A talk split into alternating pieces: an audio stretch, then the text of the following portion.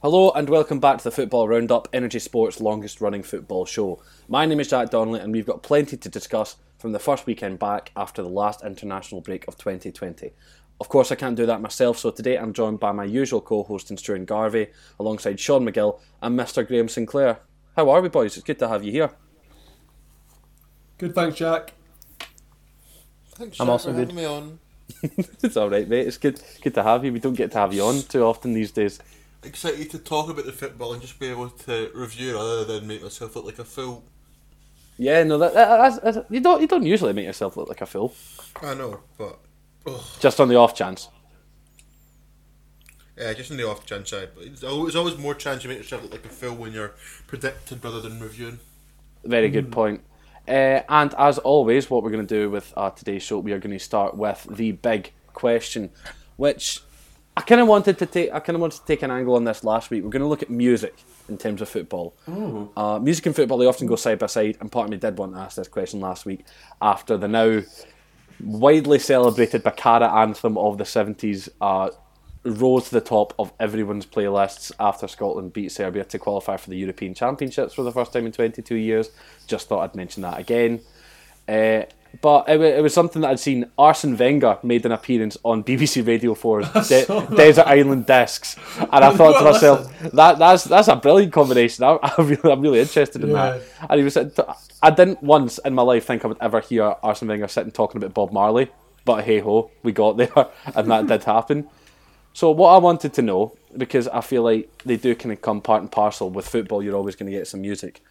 It doesn't have to be a football focused tune, but what is the best ever football song? Graham signed this, but I, I was going to ask Graham first because out, out of all of us, I think Graham's got the most eclectic taste in music. So I was going to uh, test his test his brain, test his music knowledge here, just to see what his opinions were. Yeah, I think it's a risky. I think it's risky coming to the Rangers fan. well, well, not. I'm, I'm saying song and not chant because chants did could take us really to a bad place. Technically, in new show it does say loyalist song rather loyalist chant. What's the best football song? Oh, it's a very hard question. I wasn't expecting to have to think. So Graham, can I early. jump in with a question maybe to so you can to bide you some time? What? Yes. How do you feel about um, "You'll Never Walk Alone"? Considering that your English team, Liverpool, it's very much their anthem, but then Celtic also sing it, and you're a Rangers fan. That must be tough. Uni- universal, eh, it's a universal song. You never walk alone. It's not just Liverpool and Celtic that sing it exclusively. The words Dortmund aren't sing it really- as well. I think. Yeah, the, Dortmund the, sing it. the words aren't the words don't mean anything that aren't related to those clubs. Like No, that's what that's what I mean. It can be something like "You'll Never Walk Alone," like just a song that you would always associate yeah, that's with the way I was taking it. See, see, I'd probably go for "You Never Walk Alone" because, like, seeing like the best version of "You Never Walk Alone" is like kind of Fuck like, it. kind severed in your in your spine.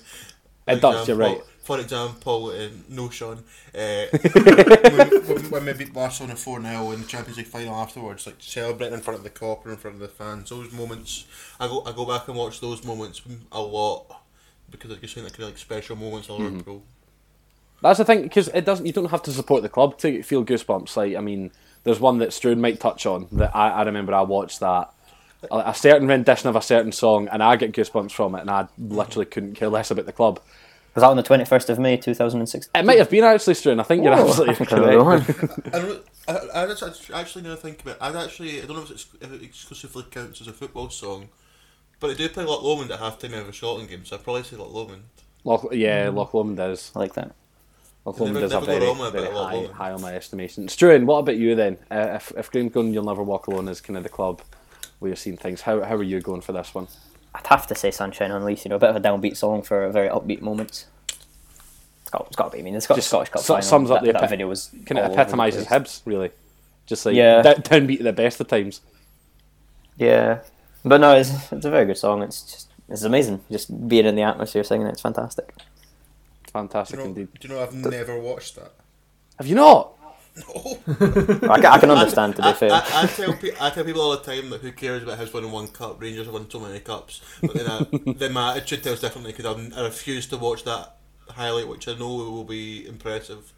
So I think I, haven't wa- I watched watched it. it fairly recently. I can't remember why, but it just kind of came up, and, I, and I I've just probably watched it. shared it on a social media to be honest. Most likely, yeah, it was probably you your fault, but no, well, it did just kind of catch me off guard a wee bit because I wasn't expecting that level of performance from the Hibs supporters. I don't know.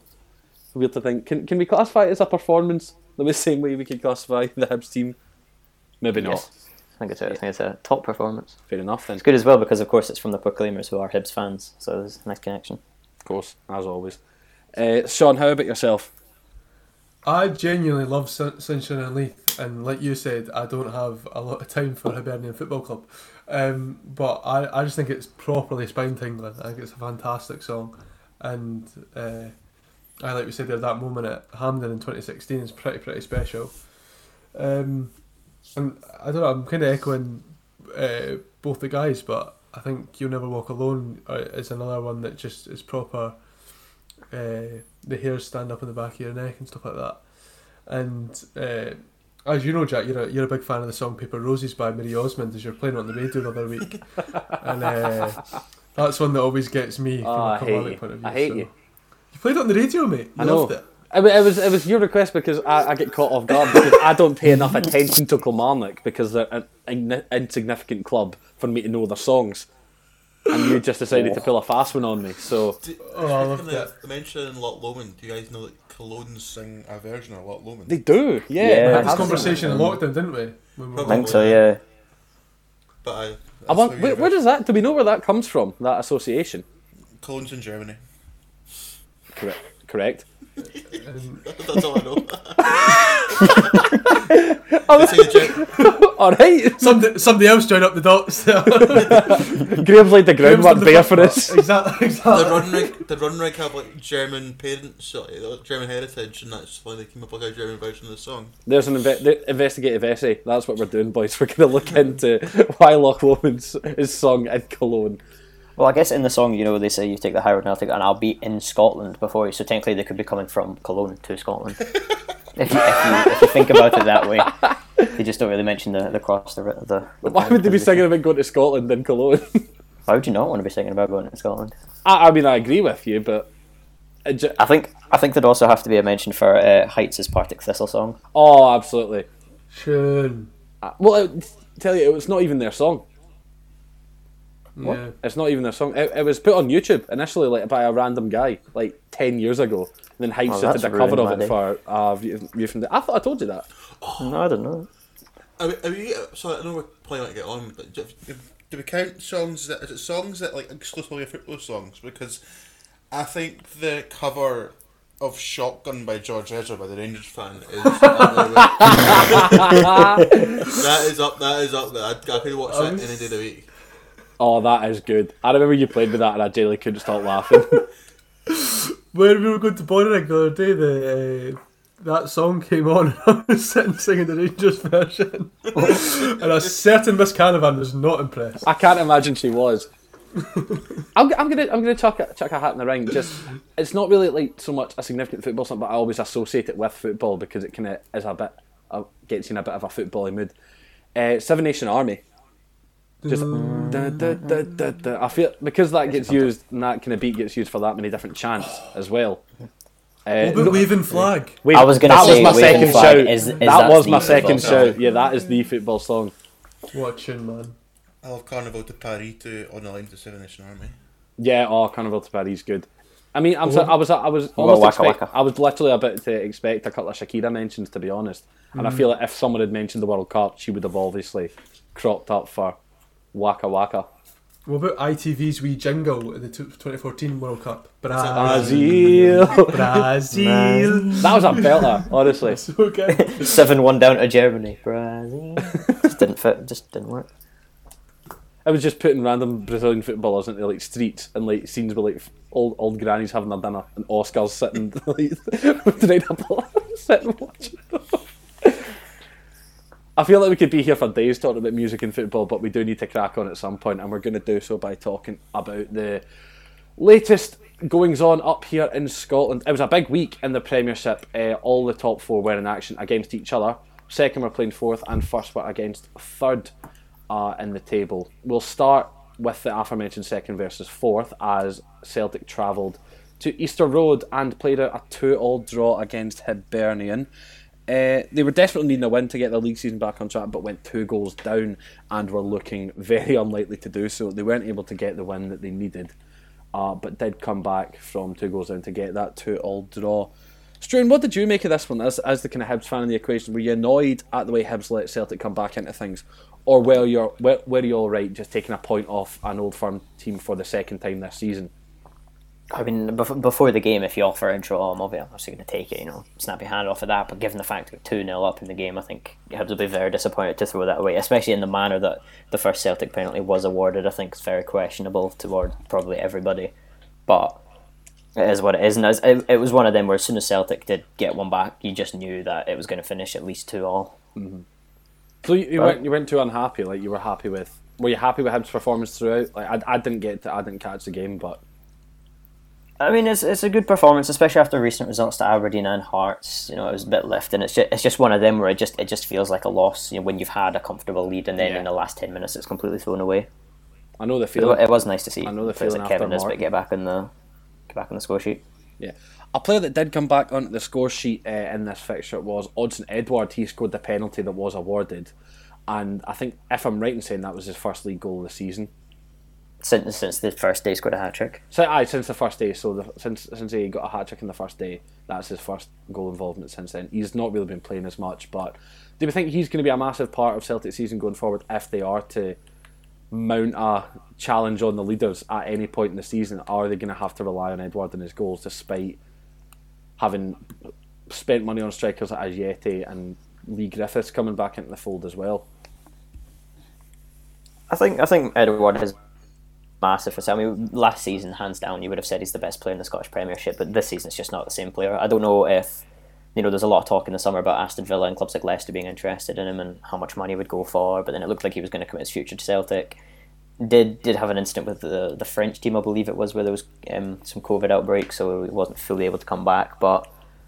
It, it just doesn't look the same this season. Every single striker seems to be getting a shot for Celtic at this season. It just doesn't seem to be working out for any of them at the moment. Mm. But if Celtic are to mount a comeback, which looks, well, I say comeback, you know, if they are to Get keep back the title, the league, yeah. I think I think Edouard will have to will have to be at his best because I think he's such a massive miss for that team.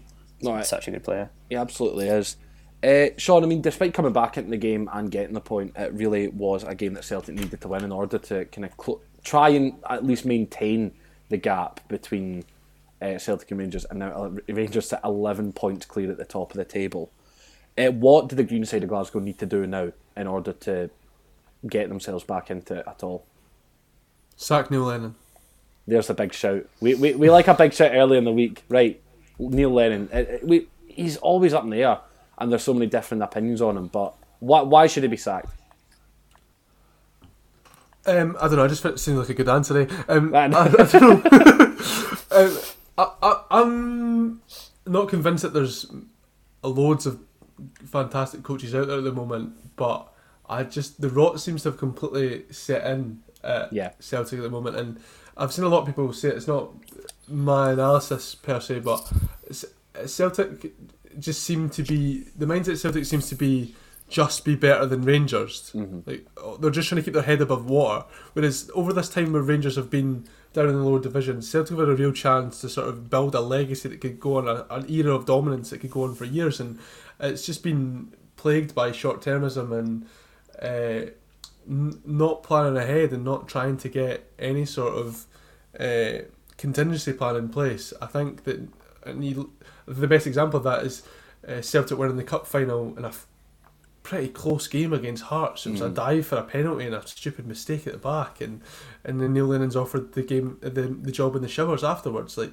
there's something wrong at, the very highest sense at Celtic for a long time now, and um, I think it's just kind of the wheels are coming off this season, and uh, I think that's the, the blame's going to fall at Neil Lennon's feet. Maybe it's not entirely his fault. Maybe it is above his head some of it, but the players just aren't getting up from him the same way that they previously were, and they're not digging out the results that they, they were either. And I think that you've seen that Celtic made a really good start to the season in terms of results, but not performances. Mhm. And now they've had the tougher away games: Aberdeen, Easter Road, and even Motherwell, where they won four one, but really weren't convincing. Yeah.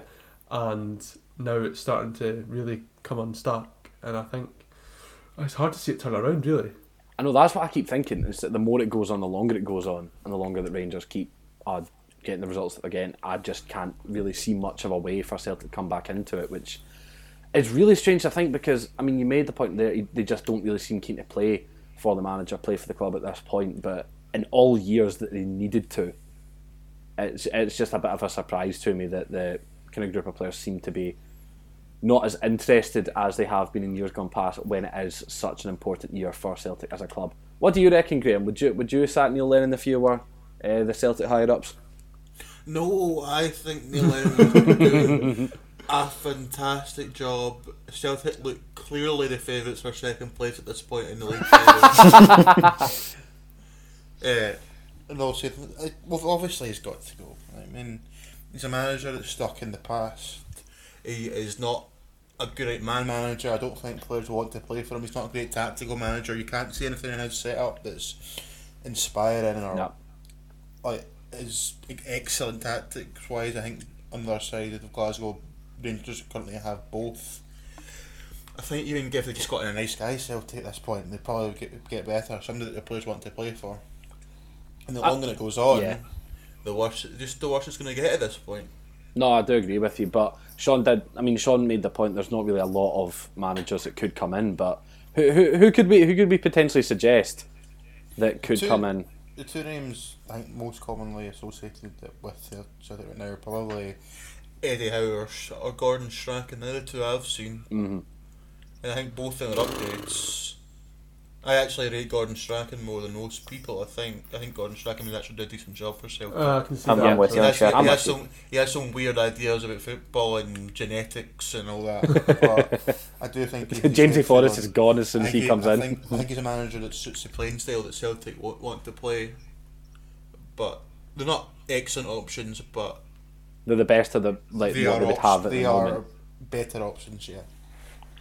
Very interesting. We'll we'll stop talking about Celtic and we'll come on to Graham's team Rangers. Uh, they played at lunchtime yesterday and looked a different class against Aberdeen, uh, defeating Derek McInnes' side 4 0 at home and extending their lead at the top of the table to 11 points.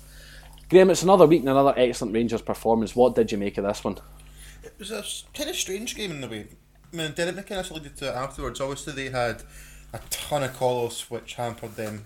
Players like Ferguson was out, Hayes, McGinn, Obviously, Watkins, McCrorie can't yeah. play because he's on loan. And then all, you know, all the goals, two of them were deflected. One was a penalty, and one was a kind of through a sea of people that lawyers couldn't see. So all four goals were a bit of stroke of luck, and yet you still say Rangers absolutely battered them. And on Yeah. another day, it could have been six or seven, despite having lucky goals. It was that good a performance. They dominated the game from start to finish, and especially with Aberdeen having Greg Leigh and Funso Ojo in centre midfield, there was never going to be a contest there. Those two players had empty jerseys, Mhm. and Rangers took full advantage of that. Dominated every single facet of the game, and got the comfortable win from it. Ah, they did. Uh, what what do we reckon? Do we reckon it would have been the same situation if Aberdeen did have those players back, the likes of McCrorie, and obviously he couldn't play, but if he was able to play, and the likes of uh, Lewis Ferguson, uh, Niall McGinn, Johnny Hayes, the likes of them, would it have been a different game, or would it have just been an, inev- an inevitable, sorry, uh, Rangers win? Um, I would still say Rangers would win the game, but it would definitely be more of a contest. There were a couple of occasions in the first half where Aberdeen managed to play the ball through, particularly pick out Leon, pick, pick on Leon Balogun, and maybe players with a bit more pace, a bit more technical ability than the players they had to start. If those players are in there, it might have been on for Aberdeen, and maybe could have got back in the game. But ultimately, I think Rangers right now are too strong for Aberdeen. No, absolutely. Uh, Sean, you asked in our group chat after this game whether or not it was time to call the title race, but you didn't actually offer your own thoughts on the on the situation. So I'm going to try and draw them out of you just now for the for the benefit of the of the podcast. Do you think we should call the title in Rangers' favour now? Stop the count, as some would say. No, I don't think we should stop the count. Um, I, I I think Rangers are the better team. I think Rangers are far far better coached, um, but I think that we've seen Rangers for the last two seasons collapse after the new year. Mm-hmm. Uh, we've seen that Celtic, the Celtic squad, are capable of going long, long run, long winning streaks. Um, at, Rangers are hundred percent favourites, and there's there's no reason they shouldn't be. But I, I do think that Rangers look different mentally, physically, defensively. That this collapse sh- shouldn't happen this time round. Yeah. But I think if you count Celtic out now, you're being a little bit too premature. There's still ways to go. There's still old firms to go. So, so I Rangers quite will be comfy in, comfy in their lead just now. But as Steven Gerrard keeps on saying that it's you got to sort of respect where you are. No, we're, we're only 15 games in. Still a lot of the season to go. So I. No, Uh, yeah. what do, what do the rest of us think, Struan? What, what what are your thoughts on this? I think very similar to Sean, but I, I- I- at the moment it is very hard to see Celtic making a comeback just because I think it, I think it's one victory in the last seven games they've had, which I didn't actually realise until I saw out there, which is pretty massive. Just, just, I just, I just don't understand how they're in such poor form at the moment. But I think I think Rangers are just the better team, simply put. But as I said, you know Celtic have been there, done that. They know what it takes. We could see a turnaround in the new year, but at the moment I would very much favour Rangers to win the title. I think I would have to agree with you, and I do understand the point about uh, Rangers kind of their mental collapse after New Year. We've seen it for the last two seasons, of course. But Sean, you also did say there just does seem to be this difference in Rangers, this steel, this determination that Gerrard's instilled into them. And I, I, I honestly just don't know if it's going to be the same situation. I don't. Surely they can't do it three years in a row where they just completely capitulate after after the Christmas break or after they go away and come back in the new year. I just can't. un- I can't see it happening again. I'm not going to call it, but I ju- it's going to be so. It's so hard to look past them just now, even with kind of history preceding them. But I suppose the, the the only opinion that really matters on the situation is the one from the Rangers fan. What's your Um, thoughts? I would echo the thoughts of the rest of the of the call here that it's silly to call a title race that in my mind is still a five point gap. I think Celtic, despite their poor form, will win their two games in hand. Of Still course, do have mhm. two games in hand. And Rangers have collapsed in the last two seasons. We need to see what happens when Rangers get past January. I think the no win- no winter break certainly helps this year. But there's a couple. There's a number of factors you have to take into account. What if fans come back? That puts the pressure on Rangers. I think more than Celtic. What if Celtic change managers and manage to find somebody that's a diamond in the rough and completely changes the play style? Because I think Celtic, on their day, have the best players in the league. I just think there's too many factors to call a title race in November. No, absolutely, yeah. Uh, yeah, so that that's kind of our thoughts on the situation. It, feel, feel free to tweet in at Energy Sport if you have any of your own thoughts on the current uh, title situation up in the Scottish top flight. We're going to take a look at a couple of the other games that happened over the weekend. Uh, in the key race for the first managerial sacking of the Premiership season, Hamilton certainly did not help Brian Rice's chances after they lost away at Tannadice despite opening the scoring through Ross Callachan with the, uh, with the man in question later missing a penalty that would have tied things up with less than 10 minutes to go. Graham, what's got to give it Hamilton this season? Um, this was the kind of game last season and in prior seasons that Hamilton sneak out a win, and when they scored this time, you thought here they go again, and it was gone within ten minutes, which I think is the biggest sign so far that they are done. They are woeful in the attack. They are woeful in defence, and they just have nothing this season. It's not all on them. They've their squad gets decimated every year. They feel like they miss players. They're missing a couple of big players through injury, like Lewis Smith. Lol. Uh, and I just, as far as I can see, this is probably the end for them in the Scottish Premiership. I'm actually finally calling it. I'm, I'm to have egg in my face very soon, probably. I still feel like somehow they can play probably bring it back, but just there's no logical path to it. There really isn't. There really isn't. I mean, is is Rice gone before the end of the season? Do we reckon? Are we, are we calling that as well? Surely. I, I can't see past like him staying much longer, to be honest. They finished like fourth in their five team Betfred Cup group. like, they were so bad. They got beat I- off Annan, Stranraer, everyone. You always worry, like I think everybody saw when they lost to Stranraer, that'll be it for him. When managers aren't sacked after games like that, I think you look at like English Premiership managers, a couple of them, it can extend how long they're there for like months and months and months. And hopefully, for our sake, it's, it's not the case. No, definitely not. Uh, Sean, it was a strong showing for 10 man Kilmarnock at home to Ross County on Saturday, with the uh, Ayrshire team scoring three goals after Stuart Findlay's early red card. How were your nerves when you saw that early dismissal, and how relieved were you when Killie got the result in the end? It's one of those ones where you see it on your phone, you're just like, well, that's great, that's that then.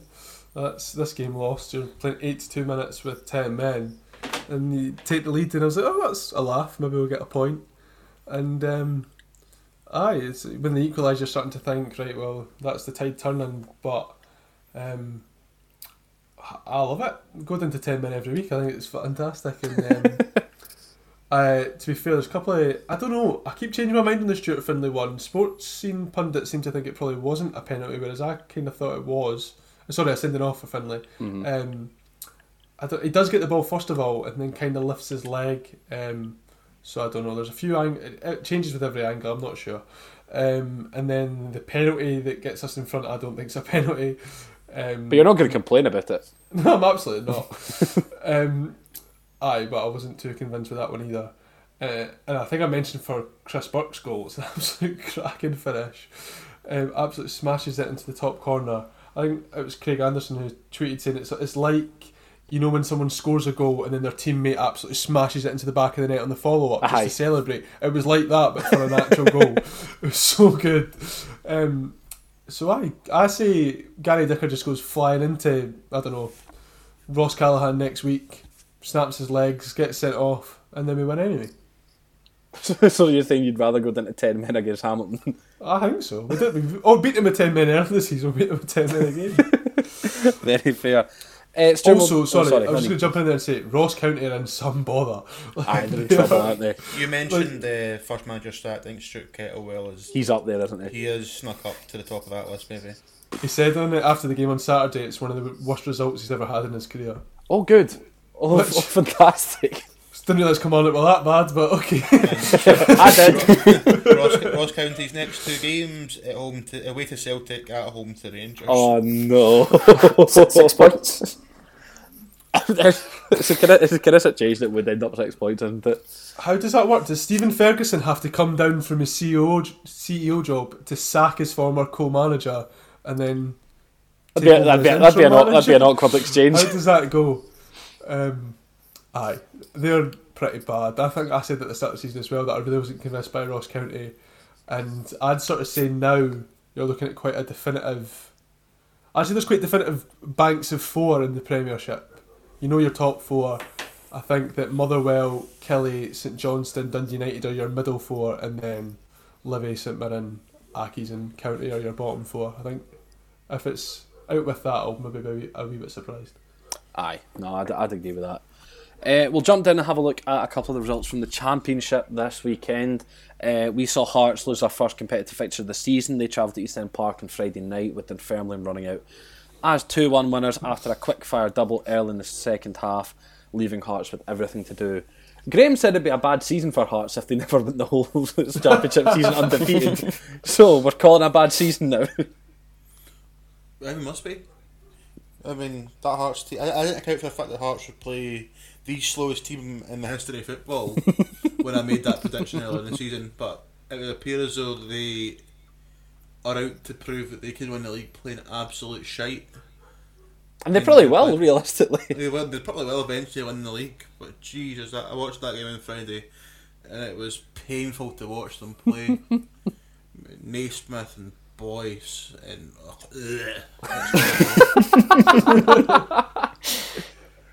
I mean.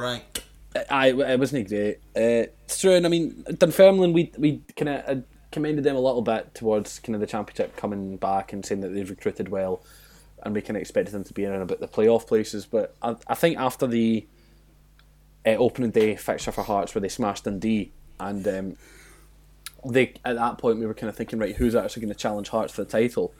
Then Dunfermline step up and do this. So I mean, where, where do we see them finishing at the end of the season? I mean, are, are they well kind of on their way to kind of equaling Hearts throughout the season, or is it going to going to be the case that they fall away a bit and end up playoffs at best?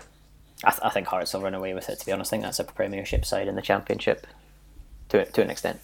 To an I extent, think obviously. I think I think it will be Hearts at the top. I'd probably I'd probably fancy Dundee to get something towards the end of it as well. But I, I I'd expect Dunfermline to be around the top, Uh, speaking of Dundee, I just mentioned them there. especially with Stephen Whittaker in midfield. just had to chuck that in there. I have to throw that. In. Of course he did. Uh, Dundee lost, uh, perhaps a wee bit surprisingly, uh, especially considering they were away at Somerset Park. I did not expect anything as an Ayr fan out of this game, to be quite honest with you boys. Uh, I saw this happening and thought to myself, yeah, no, Dun- Dundee in a, ba- kind of a, a rocky wee spell of form just now. They're not really getting results that they desperately need and it just kind of lines up perfectly for Ayr to just let them have let them have the game. But Ayr stuck in. They got they got uh, kind of outplayed Dundee at points and were looking a better side at points than Dundee were. Uh, Cammy, S- uh, Cammy, what, what the hell's his name again? I can't even who scored. Smith. Cammy Smith, bloody hell! Can't, don't know about own club's players. That's shocking. Cammy Smith scored uh, the opener, uh, which was shortly doubled by Michael Moffat scoring his hundredth goal in an Ayr United shirt, which was lovely to see in the Facebook group full of all dads that I'm a part of. Michael Moffat generally has to be one of the, the best lower league strikers of the last 10, 15 years. I know you would say so. No, definitely. I think he, he- he's guaranteeing you like at least ten goals a season. To be honest, and it's What age is he? Early, Old. early mid thirties. Aye, I think he's about like 33, 34, I want to say. Uh, I feel like he's been at Ayr forever. I mean, he kind of has. Is it this? What I think he played He's got 100 goals. 100 goals in 288 games. Not bad. I think I think that's the so it's just just a bit more than one in every three, which isn't awful considering. But you know what? I'm, I, I I was happy. I was I was surprised because it was two two nils that made my Saturday good, and I came away a very happy, very happy football fan on Saturday. I followed Dundee quite closely. One of my best pals is a Dundee fan. I'm not sure they're off form. I just think they're absolutely rank rotten. Aye. They have, they have, they have one of the they have they may have the worst signing policy and recruitment policy in Scotland. They just signed old has been players. They had Liam Fontaine last week. And Oh aye, oh that was a weird they, one. They had Jordan. That McGhee, was a Jordan, weird one. Jordan McGhee, that. Jordon Forster, Charlie Adam, Graham Dorrans, Paul McGowan. Just the list goes on and on, and it's that's a terribly run club. club. The manager, I'm not sure knows what he's doing. Yeah, I agree. I don't think uh, I don't think James McPake's a very good coach at all. There's been a lot of chat about him recently, hasn't there? Just Uh, in I terms think- of I, what I he's can't good at. remember the numbers, but it's, they're on a really bad run of form. I'm trying to find it, but I don't know if I'm going to manage it. Um, I, I'm not sure, but if you look into their running form dating back to before the curtail- curtailment of last season as well, they're really struggling. So, aye, I think he could be out of job soon. Would not be surprised. Uh, Struan also uh, just wanted to touch on a bit of women's football that happened this weekend. We we didn't have a good week, did we? No, not the best. we did. Uh, Ainslie Park Friday night, Celtic come up, and uh, you think, oh, we could chance chance we get something out of this game, and unfortunately, Celtic score six past the Birmingham women. Just, I, th- I think, just the way it's looking and the way things are going, I think it is between the two of them for the uh, SWPL title this season. I don't know about you though. I don't know what your thoughts are on that. Uh, Glasgow, Glasgow and Celtic do seem to have quite a good hold on. I, I sorry, I meant, I meant, I meant Yeah. Glasgow. Hi, I meant to mention Glasgow. I didn't for some reason, but No, I think I think looking looking at the start of the season, I think that was always going to be the case. It was going to be Glasgow City, and either Rangers or Celtic were very heavily favourites. I mean, I think I think it kind of played into Hibs' hands quite nicely because Hibs were getting counted out of the race a lot, and I thought that they would have been able to use that kind of uh, mentality and come back and kind of prove doubters wrong. And the first two game weeks it was good, uh, winning two one at home to Spartans and then six 0 away at Motherwell. But then back to back lot, well, it's three losses on the bounce. Three now. losses. In, in a way, that is you could look at that as a positive. That that's Glasgow City, Rangers, and Celtic all being played now. True, yeah, but we need to play them again. Yeah. So we still get that to go, unfortunately. So, but I, I'd love, I'd love to see things pick up, and hopefully they do. But time is going to tell with that one. Uh, we'll move down south and get a bit more of a focus on the English Premier League. Uh, we've got spl- plenty to discuss, even though the game week is still uh, still to finish with two games left to play tonight: Burnley, Crystal Palace, and Wolves, Southampton. Are tonight's fixtures on Monday when we record. But we've got a lot to talk about from the fixtures that have gone on already. We're going to start with the league champions in Liverpool, They played last night at home to Leicester and extended their own record of consecutive wins at home, or unbeaten uh, games at home, I should say, rather, to 64, uh, which is just absolutely fantastic. Graham, you were confident in the Liverpool win on the on Friday's edition of the Fancy Ramble. Make sure to go and listen to that if you've not already. Uh, your confidence paid off really, and it was it was well well founded. Uh, what did you make of the result and the game itself? It was Liverpool's best performance in the league since they beat Leicester 4 0 last Boxing Day. Despite all the depleted injuries they had, they still were able to put out a strong team, but they absolutely battered Leicester from start to finish. A game where 3 0 flattered Leicester. Should have been 5 or 6 0, but looking for some poor finishing. Mm-hmm. Leicester barely had a sniff on the goal. And I was just I was confident because Brendan Rodgers just hasn't doesn't know what to do against us. Didn't know what to do last year in either of the games. They almost got lucky at Anfield. And it just even with the depleted side, Liverpool just a team like Leicester just suit the way Liverpool play so well, and it proved that way. No, absolutely. I mean, I, I, I, I, did give the nod to Liverpool on Friday, but I didn't think it was going to be like this. I thought Leicester would have had a bit of like something to bring them. But Sean, you made the point last night that this was a Liverpool team that's still to bring back some of the world's best players in the likes of Virgil van Dijk, Trent Alexander-Arnold, Mohamed Salah. Once they come back alongside club captain Jordan Henderson, who is an unmatched presence in that midfield, could it just be another whitewash of this season, and could they just go on another like absolutely unprecedented reign of dominance, or do you think it's going to be a bit more complicated? I do think it's going to be more complicated just because of the weird nature of the season, but I was always quite confident that Liverpool would uh, shake off those early season sort of nerves or uh, underperformances and, and get back to their best. And like we said, it's a depleted team, but they're still they still looked fantastic last night. I think Andy Robertson was absolutely He was. exceptional. Um, and it's just a, a squad squad depth is going to be massive this season. Jurgen Klopp uh, has made some points about that and uh, how physically demanding this uh, season is going to be. Mm. And I just think that if you look at squad depth, Liverpool might just be the best served. So even when you are missing players like they are, that's still a pretty good team, and they're still Absolutely. they know their roles so well. They're so well coached. The profile of the players are all uh, brought in to fit the exact system and the exact type of character that Jurgen Klopp wants. Um, they're just the best run club, and certainly in England, arguably the world. And I think that might end up in the season where you need that sort of uh, forward planning. I, I just think that it, very well could stay at Anfield, the Premier League title. Big call early in the season. Stuart, what about you? I mean, Leicester look completely toothless in this one. I mean, their biggest attacking threats in Jamie Vardy and James Maddison completely nullified from the word go. And the kind of rising star that they've unearthed in defence in Wesley Fofana, he was completely off the pace.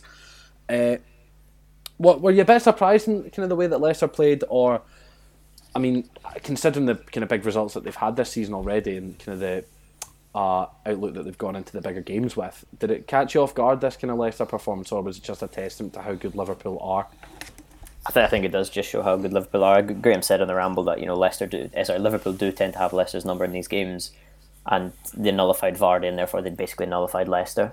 In, in all honesty, towards that performance, Uh, Le- Leicester are missing quite a few players as well. To be fair to them, but Liverpool were just absolutely fantastic, missing probably even more key players, I would say. And it's, it's for, I think it's the first game this season when Leicester haven't actually had a penalty, which is quite impressive. I think I think they've had about eight in their previous eight before this. So actually, no, they had no. That's not true. I think they maybe had two in one game before because they didn't have one against Arsenal. But yeah, I was expecting the Liverpool victory, and they were just fantastic. An- Another great game from Diogo Jota. He's looking to be probably the best signing of the summer so far Absolutely. at the moment. What one that did I, I, I called into question a lot. I think I've said this before that I just kind of called into question like spending 40 million, 45 million odd on a, potential bench warmer, but he's really come in and he's asserted himself in the starting eleven, and I think it'll be it'll give uh, Jurgen Klopp a bit of a head scratcher head scratcher moment to try and figure out how to fit all four of them into the same lineup. But we the boys already decided last night 4 2 4 or nothing for Liverpool going forward this season and just make it like the old days of Jurgen Klopp at the club, which would be wildly entertaining, and I'd be all for that. Uh, we'll move on from a really good attacking performance to an unbelievable defensive performance in Spurs' 2 0 win over Manchester City on Saturday night. Goals from Heung-Min Son and Giovanni Lo Celso providing the difference for what was a vintage Jose Mourinho performance. Uh, Sean, as a Steve Clarke superfan, you are no stranger to defensive football. What did you make of this game? Clarke learned from the best. He was uh, assistant at Chelsea, obviously, and uh, oh, I just absolutely loved it. It was so so pleasing. Um, Spurs scoring with their two shots on target, uh, just soaking up the the pressure. Uh, Mourinho loves his little master strokes and the fact that Giovanni Lo Celso was brought on and then 32 seconds later he's got the ball in the back net. It's tremendous. And um, Harry Kane, just what a player! Oh my god! I love that that the screenshot that was going around after that performance, uh, where Mourinho said in the the Amazon documentary that uh, you, you can sort of blow up with Yeah. me that I'll I'll, I'll He'll make you explode. I think there was uh, the make you explode, yeah. And he, he has. I mean, Harry Kane's always been a great player, a great, an underrated passer, a fantastic finisher, but he's just everything. Like, mm-hmm. I, th- I think I think we everyone understood that he was a fa- he was an unbelievable striker, but he's mm-hmm. now like this is the point where people are using he's an unbelievable footballer, not just a striker. Like he doesn't just have that in his locker. He's not just a finisher. He's not just a good striker of the ball. He can do everything more or less. yeah, I think I don't know if it finished that way, but certainly in the first half, Harry Kane had the most tackles in the game. Aye, I don't I don't know if it did finish like that, but no, He that, was the that best defender, midfielder, and striker on the pitch. He's yeah, he's unreal, and the only chink in his armour, I think, is the fact that Declan Gallagher's going to batter him on the 18th of June. That's literally it. That's that's going to be like a stopping point. Like that's going to be a hurdle that he- he's not going to be able to overcome, but he'll sidestep it and then have a fantastic career regardless. It's just going to be Yeah, a bad, the bump in the road. a wee bump in the road for Harry Kane's illustrious career. That's what it's going to be, and I'm happy that Declan Gallagher's going to be able to provide that. Uh, no, but honestly, it just kind of blew me away. Harry Kane's performance. I mean, I, I do appreciate that he does get a lot of stick on social media, f- which I find unwarranted a lot of the time. Uh, for a player like Harry Kane's quality, he does seem to have a lot of critics. There's always that one that's never won a trophy as well. That always comes back to haunt him. It does. Is that when it, whenever it comes to and it's like similar with like Pochettino as well. Whenever people talk about the success, they always drive it back to oh, but he never won it and he's not won a trophy yet or whatever. But I mean, are trophies everything? There's a question that might get a lot of different responses. No, I don't think so. I, th- I think I think it, it comes down to personal preference how you rate a player. You know, do you rate him on ability or do you reel off the achievements that he was a massive part of? I think it just almost does come down to personal preference. But I think with somebody like Harry Kane, I'd put money on him breaking England's goal scoring record. I think he'll definitely pass Rooney. I- I could see him breaking the Premier League record as well, as long as he stays fit. You know, That he, is the he thing, always yeah. has that hamstring injury that comes every single season without fail. So, It's not a Premier League Depends on how season without an injury to Harry Kane. Oh yeah, definitely. But I could I could see him breaking all those records. And to be honest, the way things are going at the moment, you could, he could walk away with the Premier League title at the end of the season. In which case, I think you know I think he would silence a lot of critics. That's what I was actually going to get on to. I mean, we're speaking a lot about Spurs, and Mourinho's adamant that they're not in a race for the title. But they've become a team that have become like one of six or seven teams that have been questioned for whether they win the Premier League. But that performance there in that game is marking of a Premier League champion, to be quite honest with you.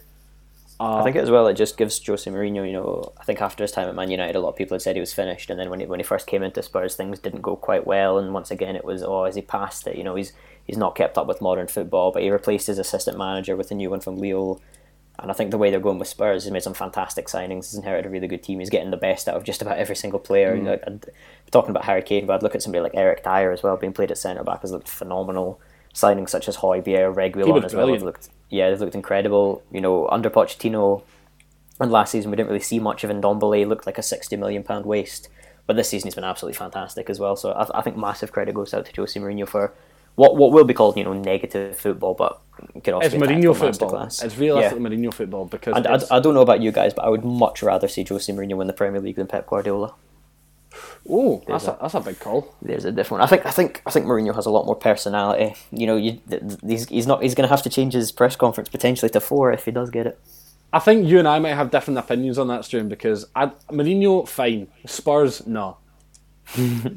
but I suppose from that aspect, you'd be saying it's City. So yeah, I can understand why you'd say that. I guess I only see I see Spurs as title contenders, but only really by uh, the kind of problems at the other clubs. Liverpool's injured problems at some point I feel like could come back to haunt them. I feel like if Liverpool had a full squad, I would probably have called this title race by now. And then City, who City, who we just played, the Spurs of just beat. They, I thought they were excellent in the first half, Manchester City, but in the mm-hmm. second half, I thought it was pretty clear what their problem. Kind of their, it summed up their whole kind of last year and kind of first world struggles that they've had under Pep. And that Kevin De Bruyne clearly saw that the only way they were getting back in that game is if he did something, and it felt so he was the only one in that team that was ever going to be able to bring them back into it. Mm-hmm. And at some point, just having one person is just not going to be enough. I, th- I think we Um, saw as well with like Manchester City last season. You know, United did it twice, Wolves did it, Southampton did it. If you just sit back, pack in, and catch them on the counter attack, you can beat them. You know that that defense has been exposed quite a few times, and as as Graham said, it's it's De Bruyne who has to do it all. I thought they were excellent in the first half and on yeah. Saturday. I thought they were unlucky to go in behind, but in the second half, Spurs were just a better team. They created absolutely nothing. City. No, and it's interesting that they didn't like come on and try and push for it because Guardiola he had Sterling and he had Aguero on the bench, and I understand they weren't fully fit, but I think. And, and a game like this where you really do want to kind of push push on and kind of push up the table because they're sitting up 13th, 12th they're, they're sitting in the bottom half the table. And surely in a game like that, where you're really struggling to create and you're really struggling to get chances in that second half, you would want to play your two of your best attacking players for at least half an hour to try and like break through in some aspect. But I mean, I just thought Foden would have played, to be honest. Mm-hmm. I mean, uh, it kind of struck out at me that it was odd that he didn't. Um, Spurs have a big match this weekend coming, and it's not one that I'm looking forward to because they're playing away at Chelsea. Toby Alderweireld, I think, is going to be a miss for them. I think he's out injured for that game. But ha, ha, did, have we got any early predictions for that one? I mean, things can develop in the week, but are we seeing much different of what happened at City? I think it'd just be interesting to see who which team plays the more dominant, like aggressive football on the front foot, and which one's probably going to sit in. Lampard's out tacticked Mourinho twice though, hasn't he? Last season, Yeah, um, changing to a back three for the first time, I think, uh, as Chelsea manager in that game at was it at Wembley still? I don't know. No, it wouldn't have been that. no, was it? Uh, was it, was it Uh, Spurs? Yeah. Um, aye. um, Spurs were at Wembley. um, so I that's maybe been a bit surprising that the the students had the Masters number a couple of times, but uh, I don't know. This Mourinho seems to have really got his claws into this Spurs squad now. Aye. They do seem quite a different proposition. So, uh, aye, it'll be a tough game for for Chelsea. There's no Willian to have a masterclass either, is there? True, very true. Ah well, if, if if it was one one masterclass a year from Willian, it's Hakim Ziyech has probably done more for Chelsea than he has in seven years. But uh, a, a couple of just uh, final points in the Premier League before we round off and get into last ditch challenge. Uh, we had Everton getting back to their winning ways against Fulham. DCL extending his golden streak with another two goals. This match it also saw the return of one Richarlison to the Everton team after serving his suspension. Graham, how important is a Brazilian to Carlo Ancelotti's Everton? I mean, for me, they're just a much more complete team with him in the starting eleven. Massive because Everton's depth isn't there. I mean, the Everton needs uh, James Rodriguez, Richarlison, Allan, Doucouré, need all of them to be fit the entire season. Not the best season to have that happen, which is kind of why Everton have fallen off. But yeah, that's basically it. He's a great player with no backup. Uh, not not a bit of a lonely place to be. Uh, sometimes in football, just being a top athlete with no one there to really bounce off of and support you. Uh, finally, Struan, we saw Arsenal draw their first game in what seems like forever last night after neither team could find a goal at Elland Road. Uh, Leeds, Leeds for me though were the far more dominant side in this encounter. I mean, Arsenal had a good kind of opening spell to the game, but Leeds really grew into it and was all over Arsenal in the second half, particularly when Nicolas Pepe was uh, dismissed for a headbutt on Alioski. Uh, it, do, do we think it could be likely just the way Leeds are just now and the way where they are in the league? They might kind of regret not being able to take the chance and get uh, all three points in this encounter rather than just the one. Yeah, I, I, said it last night. I think Arsenal may have stolen a point in that game. To be honest, I think Leeds dominated from start to finish. Arsenal had a few chances here and there, but they just they just didn't look up to it to, at all. To be honest, and Leeds have been a Leeds have been a very interesting team this season because even when they have been four one down, you know they're constantly going at it, they're constantly attacking. They just never seem to give up. They're, they're such a fit group of players, and and I think in this game. They, they, they probably deserve the win. I think the poor finishing from Bamford really came back to haunt them in that one, and Rodrigo had a couple of chances as well. Yeah. So I think I think they will definitely need to improve on that. But I, I don't know what's happened to Arsenal to be honest this season. They, they started off fantastically, given a lot of praise. Absolutely incredible performance against Manchester United. I think three weeks ago it was now, but then last week against Aston Villa they were terrible. Again, another poor performance there. And the, and the only real first team player that seems to have fallen out of the squad is Thomas Partey. But other than that, it looks it looks the same team that have just stopped a lot this season. I don't think they've scored an open play goal in about 400, 500 minutes, which is quite incredible after last season. You know, they were they were they were scoring three or four, but at the same time they were conceding three or four. So it seems like Arteta is focusing a lot more on the defensive game, trying to trying to shore it up at the back. But by doing that, they've just completely lost everything going forward. And I, th- I think the team is absolutely screaming out for creativity. I spoke last night about how Christian Eriksen may be leaving Inter Milan, and I said, you know, Ar- Arsenal needs somebody like that. You know, it's it's almost criminal that Mesut Ozil is at the club. One of the, one of the best number tens in the Premier League in the last decade, easily. But he's obviously not getting anywhere near a game, and at the same time, Arsenal just lacks so much creativity. I, it's just going to be odd to see because I, I do I did really like that Leeds team last night and I thought they played well above uh of my expectations of what it would have been. I think me, me and Jamie were kind of left with a bit of egg on our face after predicting a three two to Leeds to have no goals in the game whatsoever. But Graham was right in saying that it was going to be low scoring regardless, and he, I think in our, in our wee predictions league he did get the two points for the draw, so credit to him. Uh, we're now going to come on to Last Ditch Challenge, which sees us pulling together all of the biggest stories from across the rest of the footballing world from the passing weekend. We're also previewing any big matches from the week ahead, and there's a few to discuss. Uh, for starters, 2020's Golden Boy Award was announced this weekend with Borussia Dortmund's goal machine Erling Haaland uh, winning the award ahead of the likes of Ansu Fati of Barcelona and Champions League winning Canadian left back Alfonso Davies. The 20 year old showed the world just why he was deserving of the accolade after he scored four goals in Dortmund's 5 2 win over Hertha Berlin on Saturday. Struan, you tweeted out uh, after he won the award. You said, uh, I think it was Golden Boy confirmed, Ballon d'Or TBC.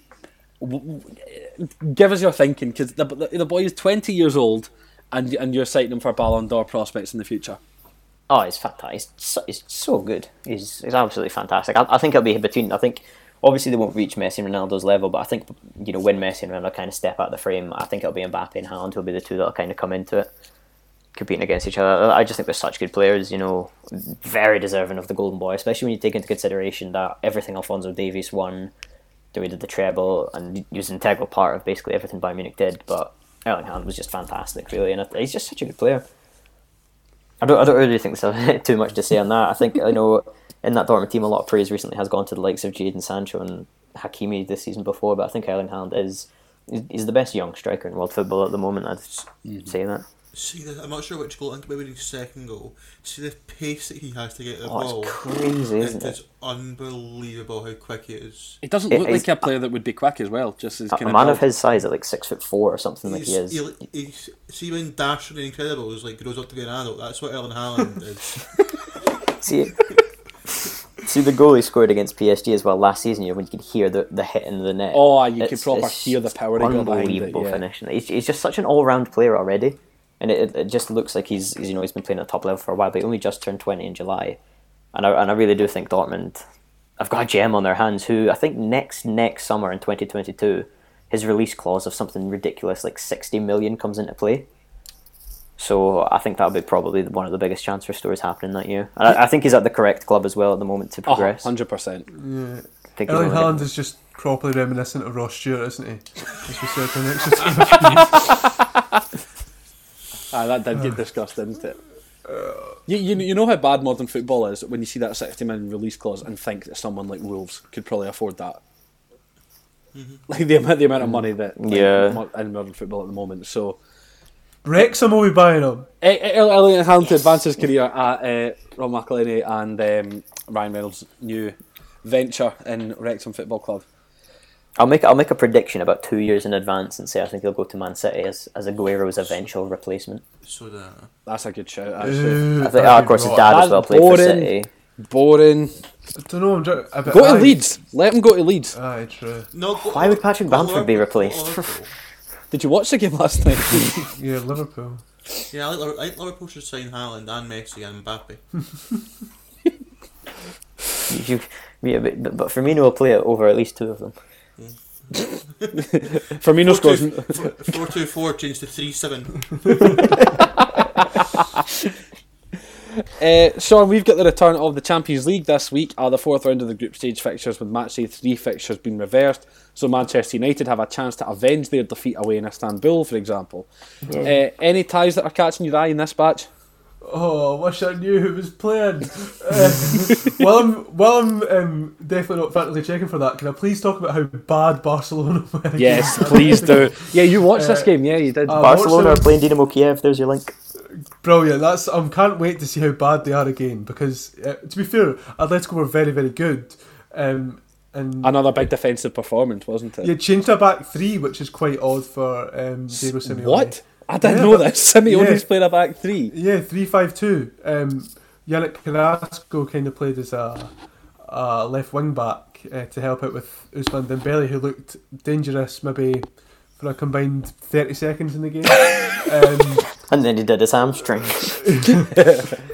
yeah, Hermoso tucked in, and it's just typical uh, Atletico. But then, even in that situation, you'd think that uh, Barcelona could find something, but there was absolutely no spark, no ingenuity. It was so so flat from Barcelona, and that's um, Atletico have obviously been massively successful under Diego Simeone. They've won a league title, got to a couple of Champions League finals, but that's the first time that um, Simeone's Atletico have ever beaten Barcelona in the league. Um, which is a massive statement victory to make. Yeah. Real Madrid dropped points again this week. Uh, Atletico are now nine points ahead of Barcelona, and there's no reason to think that that won't be that that can be turned around. Really, Atletico look like a better team than Barcelona, and that's just a fact. There's no, and it doesn't help that Gerard Piqué went off with what looks like a serious knee, in- knee Three to injury five well. months, that's reported out. Well, Roberto's gone as well. they're aye. Uh, And, I- and I think there's a, uh, there was one point I think they got made a lot about Barcelona this weekend, and it's been recently as well. And any time that they've dropped points, a big defeat, uh, the club has sent youngsters to do media duties. I think it was uh, Sergiño Dest who couldn't speak Spanish and was really struggling with actually being able to put his words across a couple of weeks back, and then it was Pedri who was making his league debut that gets sent out to talk about the talk about the game and talk about the defeat. So I mean, is there just a lack of leadership now in Barcelona? is Messi the club captain officially, or is it Busquets? It is Messi, I isn't think it? Messi. It's yeah. got to be, mate. Aye, I can't, I can't remember because yeah, when he just, I mean, Messi's always been one to sort of, he doesn't press loads, he looks like he's walking sometimes, but it's just the way he picks up space. He's a genius, who are we to say? But I don't know what, even he just looked. Some, something about completely out of Messi this season is just like he doesn't off. want to be at the club. It's not their, well, how we, we've characterised a lot of time your Jordan last dance. It's, it's, it's a whimper. It's, it's Mm-hmm. nothing compared to that. He just, and next month, are we in December yet? No, no, not in. November. Oh no, no, no! We're a week away. But uh, Stop that. we're not far away from uh, Messi being able to talk to other clubs about joining on a pre-contract, and it could be a very interesting uh, few months for the the greatest player ever. Sky Sky were reporting yesterday, I think it came out that apparently Manchester City, who I think are the favourites, especially with Guardiola signing a new contract Yeah. to get him in the summer, that apparently they're not going to pursue a deal, but I, I think they will because I can't see where else Messi would realistically go. I hope he doesn't go. Yeah, I know this is too early to talk about this, but I do hope that he stays in a European League top five. I think he needs to. unless he goes, I th- I think unless he goes for home me to would be- Argentina would be the or something like that. I don't know, but then Yeah, even I think that, old boys, that now diminishes because Ronaldo's spent the last two years scoring goals at Juventus. Sorry, Graham, I know you get a bit touchy about that, but it has been. Um, and if Messi was to go back to Argentina, uh, I just think that kind of diminishes the that argument, which I'd, I'd hate because I'm a, a Messi man myself. And to answer your original question, Jack, Real Madrid Inter Milan. Inter Milan are actually our favourites to sign Messi as well, they're up there. I think they've had the money. I think both- PSG are the only other realistic one because Juventus don't have money. None of the options for a Messi goes did he sound appealing at all. Literally. Man No. City, bleh. uh, PSG, bleh. Inter Milan are just kind of like. Why? Like, Do they have that just- much money? I think No, they got. I- I, I, They do actually have quite a lot. Like Did they not just get oh. new owners like in the last couple of years that just have hmm. like bags? I mean, Well, they, the they broached the bank on the likes of Hakimi and Lukaku, and they're um, going to they've get got big money players for like Ashley, they got players like Ashley Young and Alexis Sanchez that are probably paying at Milan to let them play, so that gets some income as well. That's the thing. Like he could potentially be going from having Jordi Alba as his left back pinging across to him to Ashley Young. I know who I prefer. Same. We don't need clarification on who. No, no, all- we both agreed. We all know the absolute answer. The guy that, But the guy like that as caught as bird, the guy that caught bird shit in his mouth. and no one can tell us any different, even if it you was protested. it. proven. but um, I, th- I think Brandon's spot on that. Like this is just kind of turning into a Messi show now, but there's no real appealing option for him to go to No. that's actually going to be any better than where he currently is. Back when he was uh, like s- back when he was like 16, 17 years old, Messi was uh, linked to a loan move to Rangers. So I think he should, if he wants to stop, maybe he wants to stop the ten. So he should, we should try and sign him in January. I'm sure he'd Is he ever be gonna great in start a ahead of plastic Ryan Kent? Rugby Park. Well, we do start against Ryan Kent. Morelos is in poor form, so I think he can push Morelos. We swap deal. We swap deal. aye. Barca needs a new striker. True. Honestly, if I think if I think anything like that happened, I don't think I could be pals with Taylor. He would. could you imagine how insufferable he would be? Taylor's not Taylor's not insufferable. no, he's not. I'm not saying he is, but if if Messi am. signed for Rangers, Can you imagine Messi signs for Rangers and Steven Davis refuses to give up the number 10 shirt? so Me- Messi has to wear like 22 or something like that. Uh, Messi Messi just misinterprets Scottish culture and wears 67. Do you know what, right? It wouldn't even put it past me if somebody if somebody was talking about a Messi transfer and somebody pitched the idea to the owners of Man United saying, yeah, he's 34 in the summer, he's, he's kind of fallen away, he'll cost you a million pound a week, but think of the shirt sales. And they'd probably be like, oh, I think just thought of Ed Blazers- Woodward doing that like Vince McMahon gif, you know, where he falls off the back of his chair. yeah. that is the thing. They, they would go for it purely for the commercial aspect, not even like the actual money and football aspect. Just oh, if we can sit, we sit big adverts, big advertising campaigns, big shirts. Like, That's why Pogba was bought, apparently. aye, but he he was like in the prime of his career at that point. Are you saying Messi's past his prime? Probably, right? yeah. yeah, I mean, our, their their prime was years ago. It, se- it seemed as though they would never be out their prime, but the last couple of years we've seen Messi and Ronaldo both kind of fall from grace, and it is a weird way to put it, but you, you know what I'm you know what I'm trying to say anyway.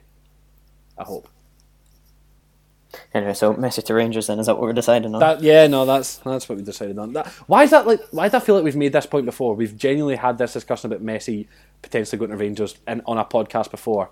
we definitely probably- spoke during I the summer probably about brought- Messi. I probably brought it up in the exact same way that I brought it up. To be honest. We're living a groundhog day here at Energy Sport, folks. It's all right. Taylor's going to triple captain Kyle Walker for next uh, the next uh, fantasy football game week. Uh, speaking of Rangers, they're back in action in the Europa League on Thursday, just to finally get this podcast done. Uh, home to Benfica, Graham. Confident? More so because their star striker uh, that tore us apart, Darwin Nunez, is COVID, and Rangers seem to be blessed with COVID-related luck this season, which I'm sure I Are Rangers holding out on a virus? No thanks to, to Jordan Jones and George Edmundson. They are a virus, not coronavirus. Nicely put. but I, I'm feeling good. I'm I think a point's fine. Even I think they're a good side. Benfica, I think, to go into the ten men really hampered them in Lisbon. So, but aye, let's win. Go Rangers. Go. uh, no one feeling as confident for Celtic away in uh, Prague, are we? After no. No. The Prague have their proper team back. Are they still playing the under 12s? I've not looked because I just kind of saw this open and shut cli- uh, open and shut case based on Celtic's current form. It's going to go they've gi- badly. surely Celtic have given up at this point in Europa League. They're got up. Just Aye, they don't play. A, But is there, even, is there even point in focusing on the league? Can they can they come back? I mean, they got they got to focus on something. There's no point in just like their thumbs. Focus on the Oh, cup God. final next month, and then that's our season. Focus on Scott Brown's new contract. Scott Brown will still play every. We still play Thursday. We'll still play Sunday. We'll still play the Thursday after that. because he's Yeah, a Celtic man through and through. Apparently, Who I've gives been away silly penalties for no reason? That was a ridiculous penalty, by the way. So bad. So bad. Well, hopefully that's not the opinion of our listeners for this podcast, which is now coming to an end.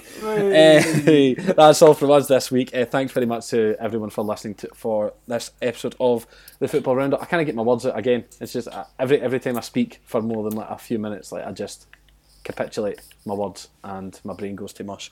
But that's a good reason why we're wrapping up just now. Uh, make sure to subscribe to Energy Sports Podcast feed wherever you get yours to make sure you don't miss any new episodes and you get them directly to your feed. Follow us over on Twitter at ENRG Sport to see all types of content coming out from us, be it articles, podcast features, whatever you like.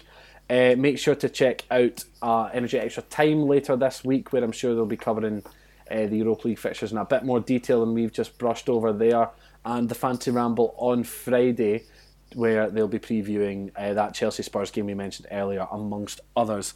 Thank you very much to Stu and Sean and Graham for joining me today. Uh, until next time, I've been Jack Donnelly. This has been the Football Roundup. Thank you very much for listening, and we will see you next time.